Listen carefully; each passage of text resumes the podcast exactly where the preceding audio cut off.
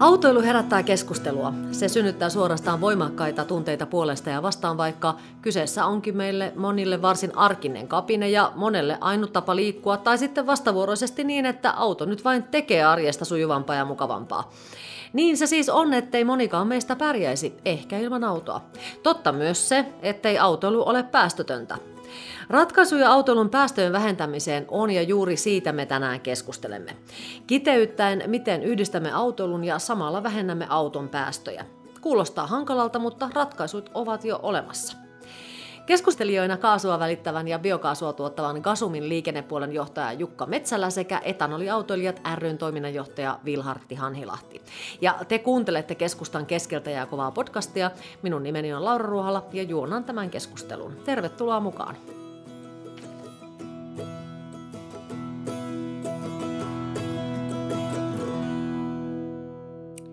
No nyt on studiossa sellaiset vieraat, että en tiedä onko epäkohteliasta vai kenties ihankin validia olettaa, että kun me puhutaan tänään näin vahvasti autoilusta, niin tulivatko meidän keskusteluvieraat tänne autolla? Eli miten on Jukka ja Vilhartti?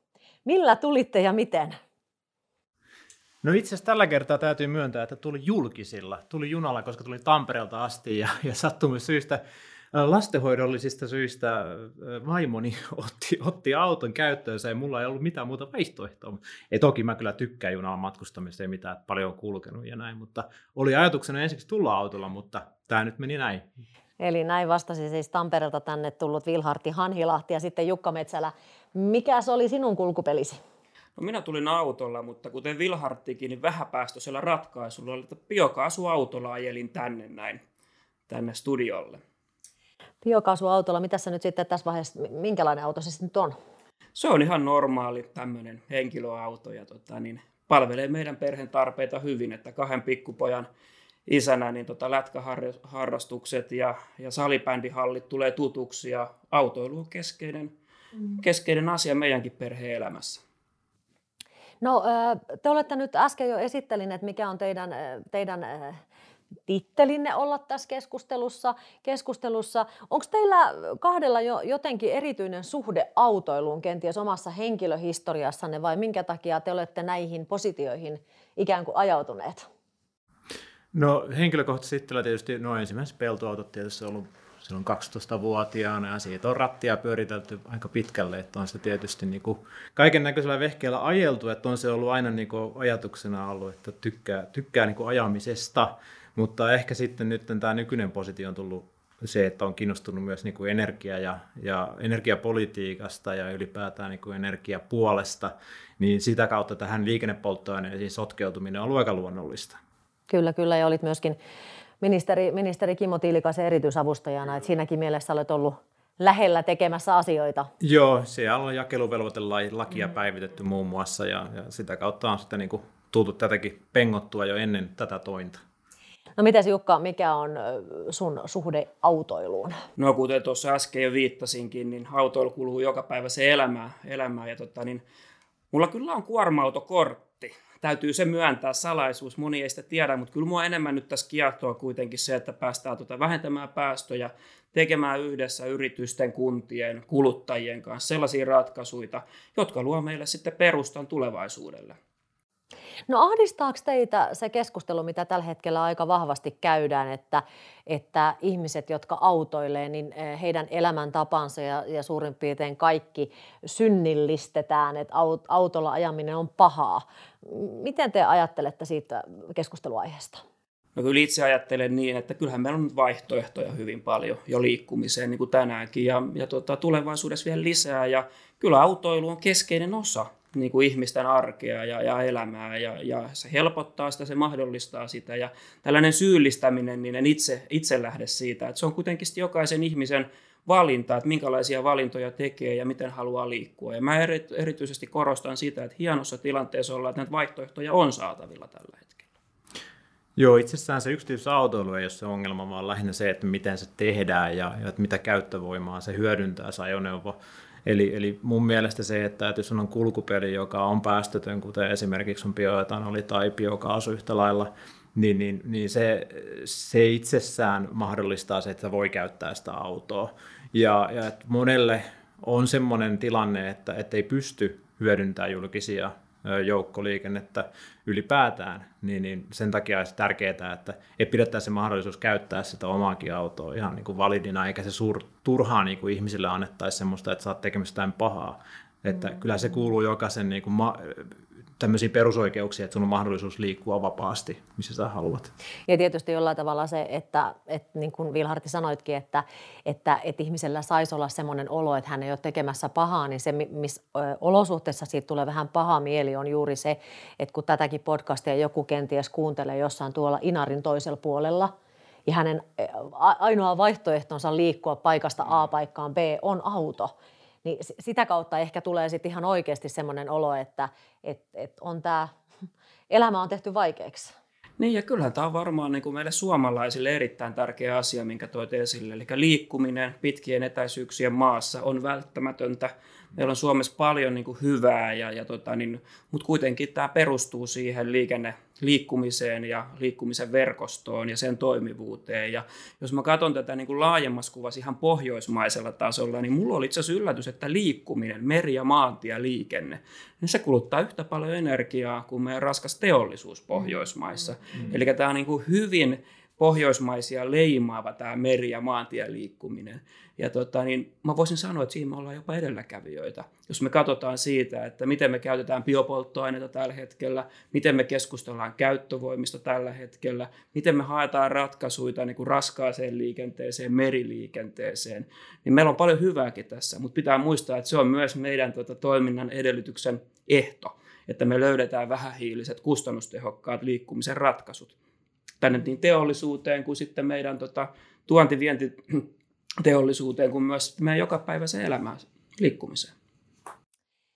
Käydään läpi ihan semmoiset perusfaktat, koska en tietysti aliarvioi tässä kuulijoita, jotka ovat kiinnostuneita autoilusta ja haluavat tehdä myös erilaisia ratkaisuja autoilussa, mutta jos mä nyt kuitenkin ajattelisin niin, että, että, että välttämättä kaikille ei ole ihan selvä ja klaari asia se, että mitä se tarkoittaa, että on biokaasuauto tai mitä tarkoittaa etanoliauto. Niin ottakaa tila haltuun, Vilhartti voi aloittaa ja kertoa, mm. että mit, mitä nyt tarkoittaa sitten, jos joku ajaa, voiko sanoa viinalla, Eikö se ole melkein Joo, nyt niin? kyllä se on viina. Niin, niin kerro nyt vähän lisää, että kuulijakin ymmärtää, että mitä tarkoittaa etanoliautoilu? No, tämähän itse se mikä uusi juttu, että aikoinaan ensimmäiset T-Fordit suunniteltiin käyttäen etanolia ja, ja sota, silloin se perustui siihen, että ei nähty, että fossiilisista polttoaineista on, on niinku suureksi niinku skaalautuvaksi raaka-aineeksi ja polttoaineeksi. Ja tota, no yllättäen sitten sieltä tulikin uusia tekniikoita ja se halpeni ja se oikeastaan syrjäytti koko etanoli niin kuin, polttoaineen. Siinä ehkä ajatuksena oli se, että, että, että se oli semmoista, että pysytään tuottamaan paikallisesti jo silloin ja se tavallaan se raaka-aine olisi tullut läheltä. No nyt se ajatus on ihan samanlainen, eli, eli etanoli valmistetaan käytännössä, niin kuin voi olla vaikka ruoan tähteistä, tällä hetkellä tehdään esimerkiksi APC-ketjujen ruokahävikistä, sitä voidaan tehdä puusta. No oikeastaan semmoinen nyrkkisääntö, että melkein mistä vaan, missä on tärkkelystä. Paljon on tehty peltopohjaisista raaka-aineista, mutta se on ehkä siirtymässä nyt pois, että halutaan, että se on kestävämpää kuin se, että käytetään peltopinta-alaa tuohon noin tuohon etanolin tuotantoon. No, minkälainen on etanoliauto? Etanoliauto on ihan tavallinen auto oikeastaan, mutta se mikä siinä on ero, niin siellä syöttösyklit on ehkä vähän pidempiä, koska siinä polttoaineessa on vähän vähemmän energiaa, niin syöttää sitä, mutta se teknisesti on ihan samanlainen. Ja, ja kun esimerkiksi nyt on tehty näitä jälkikonvertointeja, niin se käytännössä vaan opettaa sitä moottoria ää, polttamaan sitä etanolia oikein. Ja tavallaan siinä ei muuteta mitään, sillä vaan annetaan lisää tietoa, mitä, lisää älyä, jolloin se niinku osaa käyttää sitä viinaa. Ja, ja tota, sitä saa tuolta noin E85-nimikkeeltä 151 asemalta ympäri Suomea ja ST1 ja ABC-asemilta tyhjensit aika hyvin, hyvin pankin, pankin, koska mä olin näpsäkkänä tyttönä taas esittämässä jatkokysymyksen, että, että miten mun Hondastani tehtäisiin etanolia käyttävä auto, mutta ilmeisesti siihen lisättäisiin joku joo. jonnekin ja sitten jotain tapahtuu. No joo, siis se on yksinkertaisuudessaan siihen lasten semmoinen muunnoslaite, joka on suomalaista älyteknologiaa, ainakin tämä yksi tuote, mikä esimerkiksi Eflex tekee, niitä on myös muualla maailmassa tehdään ja Suomessakin on pari erilaista, mutta mm, oma kanta, että siinä on pieniä niin kuin erilaisia teknologisia eroja näissä, mutta Se kertoo sille moottorihihasyksikölle se laite, että miten sen pitää polttaa sitä viinaa. Sieltä samaan aikaan siihen asennetaan muutama anturi niille syöttöliittimille, ja, ja siihen tulee myös anturi polttoaineen syötölle, jolloin se kertoo, että ennen kuin se menee sinne palotilaan, kertoo paljonko siitä etanolia on siinä polttoaineessa, ja sen jälkeen se kertoo sille moottorille, että miten sen pitää se polttaa. Tällä yksinkertaistettuna näin, toki siinä on paljon enemmän insinöörityötä taustalla, mm. mutta tota, tämä on ehkä se niin kuin nyrkkiajatus, mitä siellä taustalla on. sehän on täysin niin kuin flexifuel, eli siis joustavasti voi käyttää bensaa ja etanolia missä tahansa suhteessa, eli sä voit sitten, jos se etanoli pistettä lähellä, niin sä voit tankata sinne bensaa ja sitten sä niin tiedät, että, että se moottori toimii yhtä lailla, ei sinne mitään eroa. Kyllä, kyllä. No sitten mennään biokaasuautoon. Mitä se sitten tarkoittaa? No tota, näin kuluttajan näkökulmasta, niin siinä ei hirveästi eroa ole perinteisiin autoihin verrattuna, kun autokaupoille mennään. Eli voisi sanoa, että nyt niin kuin Suomenkin myydympiä automalleja on, on kaasuautoversioina. Meidän perheessä on kokemusta ihan Audista, Skodasta ja Seatista – ja tämä, nämä on tuttuja merkkejä kaikille meille, meille suomalaisille. Auto toimii ihan yhtä lailla kuin bensa-auto tai dieselauto, siinä ei, ei ole ongelmaa. Rangeit, mitä voi ajaa tankkauksella, niin tällä hetkellä mä ajan vajaa tuhat kilometriä, kun autossa siis on, on niin bensatankki, kuin siinä on myös kaasutankki. Ja tästä vajaasta tuhannesta kilometristä niin kaasulla ajetaan noin 500 kilometriä kertatankkauksella. Eli tähän asti on aika sama juttu, mihin ollaan jo totuttukin autoissa, mutta sitten tuleekin se hieno juttu ja ainutkertainen juttu. Nyt on melkein kuin mainosmiehen Joo, ääni olisi liikenteessä. Tätä, niin, niin, puhutaan kiertotaloudesta, Nimittäin te ette näe tätä kuvaa täällä studiosta, mutta puhujan äh, suorastaan ilme kirkastui, kun hän pääsi tähän mainosvaiheeseen jatkaa vaan. Kyllä, nyt, nyt puhun tietysti ehkä siitä, mikä se oma hintohimokin oli, kun äsken, äsken vastasit, eli päästään liikenteen päästöjen vähentämiseen ja biokaasun osalla puhutaan kiertotaloudesta taloudesta. Eli tota, niin me voidaan hyödyntää polttoaineena aineena tota, niin erilaisia sivuvirtoja. Esimerkiksi meillä on tuossa toimisto Espoossa, niin espoolaisten jätevesistä, mitä me vessassa vedetään, niin me tehdään monen tuhannen henkilöauton polttoaineet vuosittain. Ja voidaan tehdä maatalouden sivuvirrosta, me käytetään lantaa, me käytetään vihreätä massaa ja käytetäänpä jopa tuolta paperitehtaan jätevesistäkin me tullaan tekemään biokaasua tällä hetkellä. Eli tämä on niinku se, se, mikä erottaa ehkä kaasuautoilun monesta muusta. Eli paikallinen polttoaine paikallisista sivuvirroista, jotka ehkä muuten menis kompostiin tai jätteenpolttolaitokseen tai johonkin muuhun. Niin me voidaan tässä kaasuautoilussa maksimoida sitten tota, niin näiden raaka-aineiden arvo. Mutta ihan tällä maalikon korvaan, niin kyllä Vilhartis, sinäkin puhuit vähän samanlaisista Joo, siis... rakenneaineista, kun puhuttiin siitä etanolista. Joo, käytännössä mistä vaan niin kuin kasvi, kasvi kun luomakunnan tuotteessa, mistä tärkkelystä, niin voi viinaa erottaa. Ja että viimeisimpiä niin kuin, tutkimuksia, mitä siellä on ollut, niin sitä pystyy tosiaan tekemään. No, tällä hetkellä on jo puusta, voi tehdä helpostikin sitä viinaa.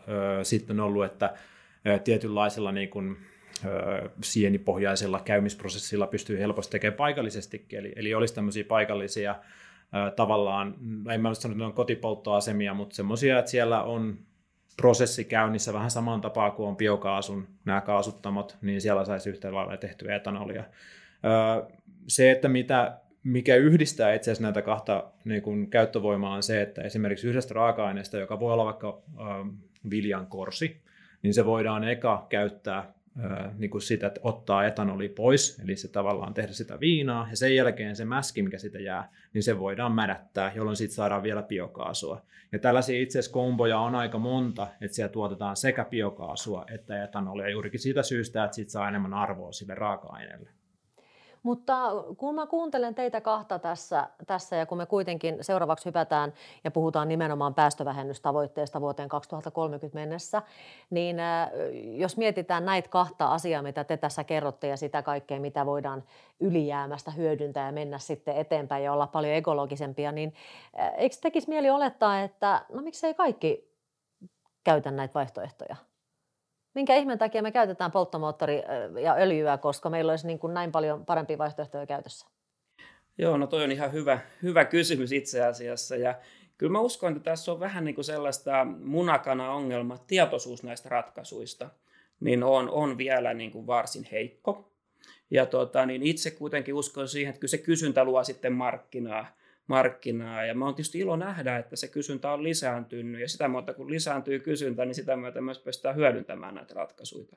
Yksi ehkä myös semmoinen asia, mikä ajaa näihin ratkaisuihin, niin, niin, niin se aika voimakkaasti ja nopeasti kasvanut ympäristötietoisuus.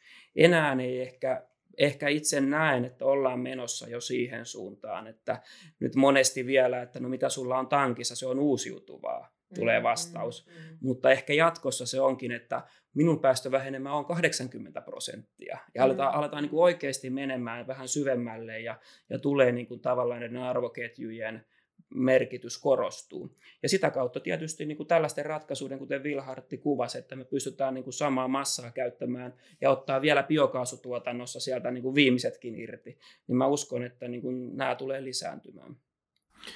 Joo, ehkä mä sanoisin, että se on se tietoisuuden niin kuin voisi sanoa, puute jollain tavalla, että ihmiset ei ehkä, tai ne kokee se, että se niin kuin, ei ole jollain tavalla turvallista, tai se, että sitten nähdään ensimmäisenä nämä haastavat tilanteet, että, että esimerkiksi jossakin voi olla just tämä jakeluverkon kattavuus ei ole riittävä. Tässä yleensä etanolipuolella on se, että no mitä, jos sä teet konvertoita auton, niin rikkooko se? Joo, tässä on nyt tehty niin kuin satoja tuhansia konvertointeja, siellä on ehkä yksi tai kaksi asiaa, jos on jotain ongelmatapauksia ollut, niin ei voi sanoa siitä, että se rikkoisi autoa esimerkiksi sitten, no siinä on se, että, että minkä takia ei löydy lähimmiltä asemilta, no se on osittain jakelijoista kiinni, että mitä esimerkiksi C85 jaellaan. Eli tavallaan siinä on monia juttuja. Ihmiset on hakea turvallisuutta ja semmoista tavallaan niin kuin mahdollisimman helppoa tapaa ratkaista sitä omaa arkeensa. Niin se on aika ymmärrettävää, että sitten niin kuin tukeudutaan siihen yksinkertaisimpaan ja lähimpään olienkorteen, mitä on. Ja ehkä se aina ei välttämättä ole se taloudellisiin tai, tai puhumattakaan sitä, että on ympäristöystävällisiä. Mutta ehkä tuohon Vilhartin haluan vielä tota lisätä, että me ollaan tietysti tutkittu hieman niin kuin kaasuautoilijoita, että mi- mitä ne ajattelee, missä ne liikkuu ja ketään he on.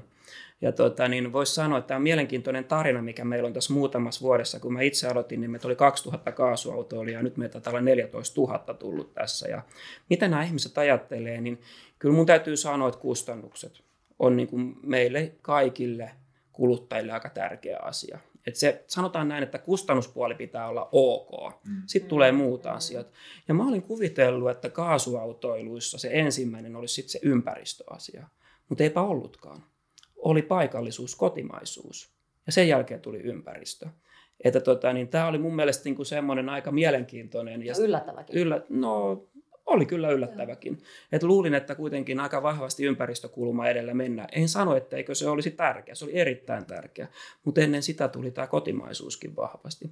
Ja mun mielestä se kuvaa hyvin sitä niin kuin ajatusmaailmaa, mitä, mitä tässä ihmisillä on ja mihin suuntaan me ollaan menossa. Tämä näkyy kaikessa kuluttamisessa, mitä meillä on. Eli tällainen lähi, lähi ruoka ja tämmöisen merkitys kasvaa ja se tietysti on hyvä. Tietysti kaasuautoilu, kun ajattelee, niin kautta ajanhan on niin kuin tavallaan pellot ja metsät ollut meillä Suomessa tärkeitä. Ja tota, niin tämä on tietysti hieno, hieno kaasuautoille, että maankäyttöä, niin me voidaan biokaasua valmistaa massoista. Ja nyt tämä lanta on erittäin mielenkiintoinen aihe, että mehän tuotetaan biokaasua Suomessa ja Ruotsissa tällä hetkellä. Meillä on Norjassakin biokaasutoimintaa, niin meillä on paljon niin kuin lantaan perustuvia laitoksia, biokaasulaitoksia Ruotsissa.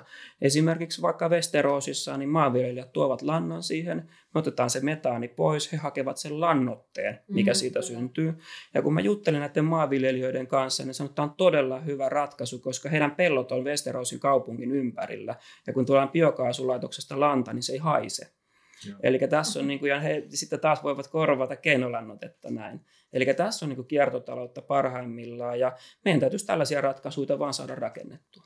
Kyllä, kyllä. Ja tässä kun mulla on sylissäni, sylissäni tämä, tämä hallitusohjelmaan kirjattu päästövähennystavoite 2030 mennessä, ja siinähän on lause Suomi vähintään puolittaa liikenteen päästöt vuoteen 2030 mennessä verrattuna vuoden 2005 tasoon. Ja vähän jo Jukka Metsälä viittasitkin siihen, että miten tätä tietoisuutta lisätään ja sitten se tietoisuus ehkä kasvattaa sitä jatkumoakin. Mutta jos te molemmat ajattelette nimenomaan tätä, tätä tavoitetilaa, missä ollaan, niin äh, kysymyshän on sekä etanolin että biokaasun kohdalla siitä, että sitä tietoisuutta pitäisi koko ajan lisätä ja kasvattaa, kasvattaa ja ihmiset saada innostumaan ja käyttämään näitä tuotteita. Niin mitä, mitä te ajattelette, että että miten voidaan esimerkiksi Vilhartti Hanhilahti lisätä sitä, että ihmiset haluavat ajaa etanolilla?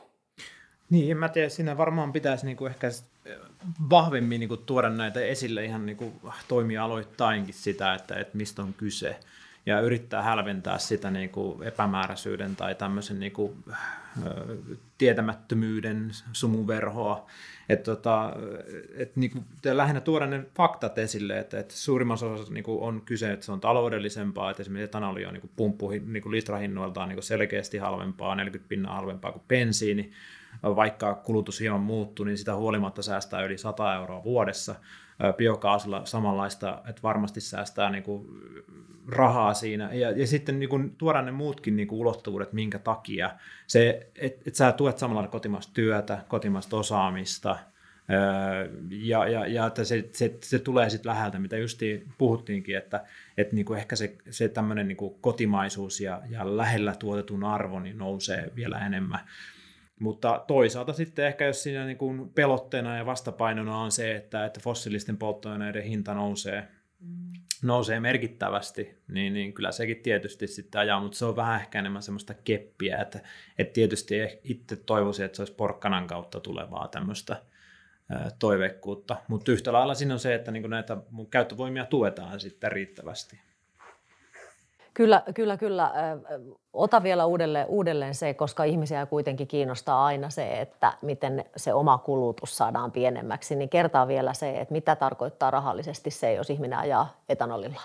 No siis etanoli maksaa tällä hetkellä, voisi sanoa keskimäärin noin 1,1 euroa litra. Ja voisi sanoa, että nyt keskimäärin 95, 95 E10 maksaa jotain 1,4 7, 1,5 ehkä tässä suunnassa, niin siinä on se selkeä ero. Siinä etanoli kun käyttää, tosiaan kun se energia-arvo on pienen, pienempi, niin se kuluttaa noin 25 prosenttia enemmän, mutta se vaihtelee autoittain hieman sitä, kuinka paljon sitä autoa, niin kuin, kuinka ekologisesti ajaa ja millä tavalla. Mutta se kuitenkin, että jos se ero nyrkkisääntönä on enemmän kuin 25 prosenttia polttoaineen ero, niin sä säästät jokaisen prosentin siinä tavallaan sun niin kuin polttoainemaksuissa. Ja itsellä ainakin, kun on, on tuommoinen niin iso maastoauto konvertoitu, niin se on yli 100 euroa vuodessa, mitä sitten tulee säästöä pelkästään polttoainekustannuksissa. Ja sitten mennään biokaasuun. No Sama täytyy sanoa, että Vilhartilla oli kyllä faktat hyvin, hyvin, että mä oon nyt ajanut vajaa parisataa tuhatta kilometriä kaasuautolla ja mä voin sen verran sanoa, että se on 5, euro, 5 euroa 100 kilometriä. Mulla ei enää ole referenssi mielessä, mitä se oli pensalla aikoinaan, mutta että siinä mielessä mielessä, jos muistan vielä kysymyksen oikein. Niin tota... Kysymys oli se, että miten lisätä sitä ihmisten tietoisuutta siitä, että kannattaisi ehkä ottaa käyttöön esimerkiksi biokaasuauto nyt, kun sinä Jukka vastaat? No tässä, tässä tapauksessa varmaan, mitä Vilhartti sanoi, niin faktathan pitää olla saatavilla ja ne pitää olla tota, niin kuin hyvin esitetty ymmärrettävällä tavalla, mutta sitten kuitenkin niin kuin, tota, mietin myös sitä, että millä se naapuri ajaa.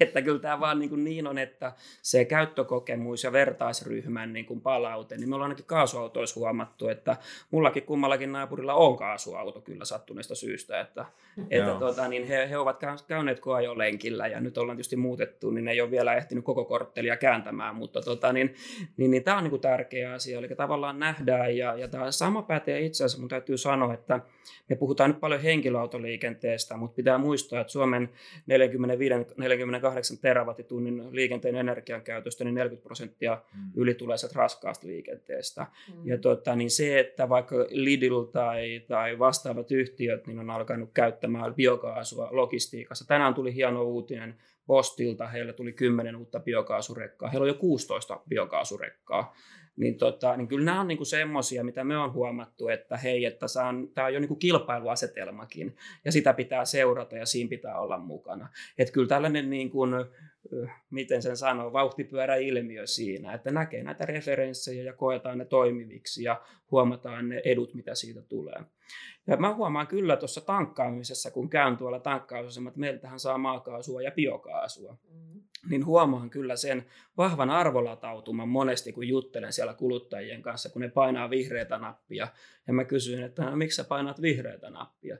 No mä oon ottanut tämän kaasuauton ihan sen takia, että mä saan ajaa biokaasulla. Miksi sä kysyit? Mä sanoin, että halusin tietää. Kyllä, kyllä, kyllä mutta siis tämäkin on ihan hyvä, hyvä aihe sinänsä erottaa, että siis asemalta saa sekä maakaasua että biokaasua. Ja eikö nyt ole näin, että maakaasukin sinänsä on ekologisempi vaihtoehto kuin vaikka öljy, no, mä, jos on... siitä lähdetään, mutta sitten hypätään vielä eteenpäin ja tullaan siihen biokaasuun. Kyllä Oliko näin. tämä nyt jotakuinkin Ky- oikein? Kyllä ihan oikein jäljillä olet, että kyllä me maakaasulla päästään jo se 20, 20 prosenttia alentamaan päästöjä verrattuna fossiilisiin, muihin fossiilisiin ratkaisuihin. Ja tota, biokaasulla päästään sitten jopa sinne 90 prosenttiin asti tällä hetkellä. Ja nyt tämä meneillään oleva regulaatio, ja puhutaan uusiutuvan energian direktiivistä numero kaksi, niin sehän huomioi biokaasun erittäin hyvin. Ja meillä on ainoa polttoaine, jolla me päästään yli 100 prosentin päästä vähenemään. Ja tässä on se juju, kun me otetaan myös ne hyödyt siellä maankäytön puolella ja, ja muualla huomioon, mitä tästä biokaasutuotannosta tulee. Eli voisi sanoa, että jos tankkaat 50-50 tuotteella, niin saavutat jo samanlaisen päästövähenemään kuin ehkä jollakin muulla ratkaisulla. Mm. Siinä mielessä tämä on myös asia, mutta, mutta voin sanoa, että kyllä tämä biokaasu on tärkeä kuluttajille. Se on tietysti Kasumille tärkeä, se on itsellekin tärkeä. Ähm, Vilhartti, sä taisit jo aiemmin mainita, että oliko se 151 asemaa, mistä Joo. Suomessa saa tankattua etanolia.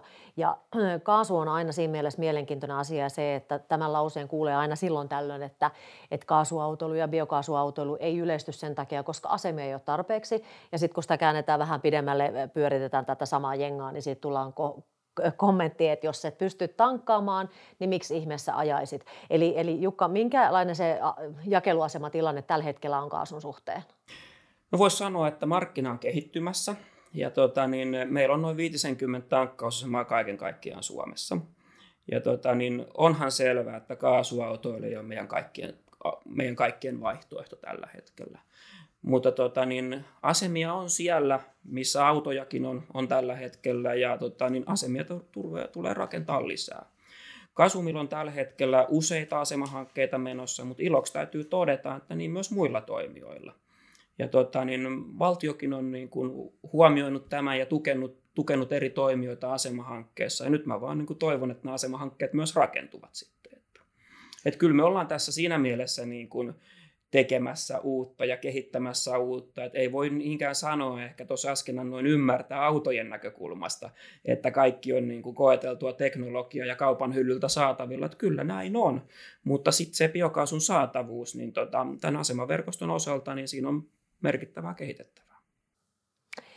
No jos nyt mietitään tätä koko asiaa ja otetaan tähän nyt vaikka, vaikka keskustan lähi, ihan, ei, ei edes lähiaikojen historiaa, vaan lähipäivien historiaa ja tuoreita avauksia, avauksia liittyen liikennepäästöihin, niin se keskeinen asia siellä on se, että, että isossa kuvassa liikenteen päästöjen vähentäminen pitää tehdä sosiaalisesti ja alueellisesti reilulla tavalla. Oletaanko molemmat siinä vieraat nyökkäilette? Varmasti, varmasti tähän on tähän on helppo, helppo yhtyä. Mutta sitten otetaan sellainen ihan konkreettinen kysymys, puhutaan biopolttoaineesta, niin, niin miten teidän, teidän mielestänne biopolttoaineita pitäisi verottaa? Niin, no tällä hetkellä se verotusjärjestelmä menee niin, että, että, että tavallaan ajoneuvovero muodostuu sieltä piipun päästä mitattavista päästöistä ja mm. painosta. Mm ja, ja sitten mitä se hinta, mikä muodostuu mittarilta, niin siinä on verot ja huoltovarmuusmaksu ja, ja sitten on, tai alvi ja valmistevero ja huoltovarmuusmaksu käytännössä näin. Ja sitten toki se raaka-aineen hinta siellä taustalla. Eli, eli, ja se, missä se huomioidaan esimerkiksi biopolttoaine tällä hetkellä on se valmisteverossa, eli, eli siellä katsotaan se CO2-pitoisuus ja energiasisältö. Ja mikäli CO2-pitoisuus on laskennallisesti nolla muun muassa esimerkiksi näiden direktiivien mukaan, niin, niin sitä kautta tulee se hyöty sieltä. Eli se näkyy suoraan niin kuin siinä mittarilla. Ja, ja biokaasussa ja, ja bioetanolissa on niin kuin ihan sama, sama logiikka tällä hetkellä. Se, että, että kuinka tuota lähdettäisiin kehittämään, niin onhan sitä mielenkiintoisia niin kuin näitä ajatuksia ollut, että, että miten sitä voitaisiin parantaa. Sitten jos tavallaan tämä koko mekaniikka murretaan, niin siinä kohtaa pitää lyödä mun mielestä niin kuin tarkastella näitä ihan uudella, uudesta niin kuin näkökulmasta, että, että miten tavalla me tuetaan parhaiten näitä biopolttoaineita. Joo, kyllä mä, mä itse näen, että tota, niin tähän pitää niin kuin tuoda, tuoda mukaan niin kuin tämmöinen kestävyysajattelu ja nämä arvoketjuajattelut, mitä mä äsken puhuin, että jos me pystytään hyödyntämään tehokkaasti paikallisia mm. resursseja, niin miksei tätä huomioisi. Sitten toinen asia, että kaikki, kaikki suuri on joskus ollut pientä, sanotaanko näin. Ja tota, niin mun mielestä myös pitäisi ottaa sellainen pitkän ja pitemmän aikavälin tähtäys siinä ja huomioida se, että annetaan mahdollisuus niin kuin kehittyä niin bioetanolilla kuin biokaasulla tästä markkinasta. Ja Ruotsissa on hyvä esimerkki, että siellä on vuoteen 2030 biokaasun verottomuus jo mm. määrätyt antaa toimijoille hyvän selkänojan kehittää sitä ratkaisua ja, ja tuoda nämä sivuvirrat jalostettuna biopolttoaineeksi maantieliikenteeseen. Et mun mielestä niin tällaisia asioita pitäisi huomioida. Mulla ei ole Janis Jussia hatusta vetää, että mikä se ratkaisu on, mutta tota, niin tässä oli joitakin ajatuksia. Niin siinä on se tietysti ne niin kuin kiertotalousajatus pitäisi mahdollisimman hyvin, että tarkasteltaisiin sitä elinkaarta kokonaisuudessa, että tällä hetkellä se tulee vähän just ripottaa, että toinen puoli tulee siellä niin kuin mittarihinta ja toinen tulee siellä ajoneuvopuolessa. Että tavallaan nämä kaksi ei keskustele mun mielestä tällä hetkellä ollenkaan. Et, et, et mun mielestä siellä pitäisi ymmärtää siellä ajoneuvoverotuksen puolella myös se, että auton päästöt oikeasti on niin kuin vähällä nollaa, kun katsotaan, että tämä käyttövoima, niin, niin sen niin kuin elinkaaripäästöt on nollaa tai, tai jopa negatiivisia, niin kuin biokaasulla saattaa olla tietyissä lähteissä. Tässä tämän viikon aikana tuntuu, että, että liikenteestä puhutaan koko ajan ihan just ennen kuin aloitettiin tätä keskustelua. En tiedä kuulitteko, mutta, mutta liikenne työryhmä, joka niin ikään on pohtinut tätä päästö, päästövähennystavoitetta, niin oliko näin, että, että pää, pää, päätyöksemme oikeisiin, oikeisiin tasoihin, niin yksi vaihtoehto olisi 700 000 sähköautoa. Joo. Miltä, hypätään nyt pikkusen, mutta vähän nyt samassa aihepiirissä ollaan mm. kuitenkin. Miltä Vilhartti ja Jukka teidän mielestänne tämä, tämä ehdotus kuulostaa? No siis tota, Sähköautoita vastaan tietysti ei mitään ole sanottavaa. Nämä tavoitetasot on, on aika mielenkiintoisia. Se, että se käytännössä tarkoittaa se 70 000 autoa per vuosi. Tällä niin kuin nyky, nykyhetkellä myydään noin vähän reilu 100 000 autoa. Eli se tarkoittaa, että yli 70 pinnaa käytännössä pitäisi kaikista autoista olla, olla sähköautoja ja täyssähköautoja. Mm. Ja, ja tota, koska se, että käsitellään lataushybridejä, käsitellään täyssähköautoina, niin on, on siinä mielessä aina välillä vähän harhaanjohtavaa, koska sä pystyt hyödyntämään sen sähköpuolen yleensä vain sen 60 kilometrin noin mm. matkoilla etäisyyksillä, niin tavallaan, että se oltaisiin rehellisiä silläkin puolella sen asian suhteen.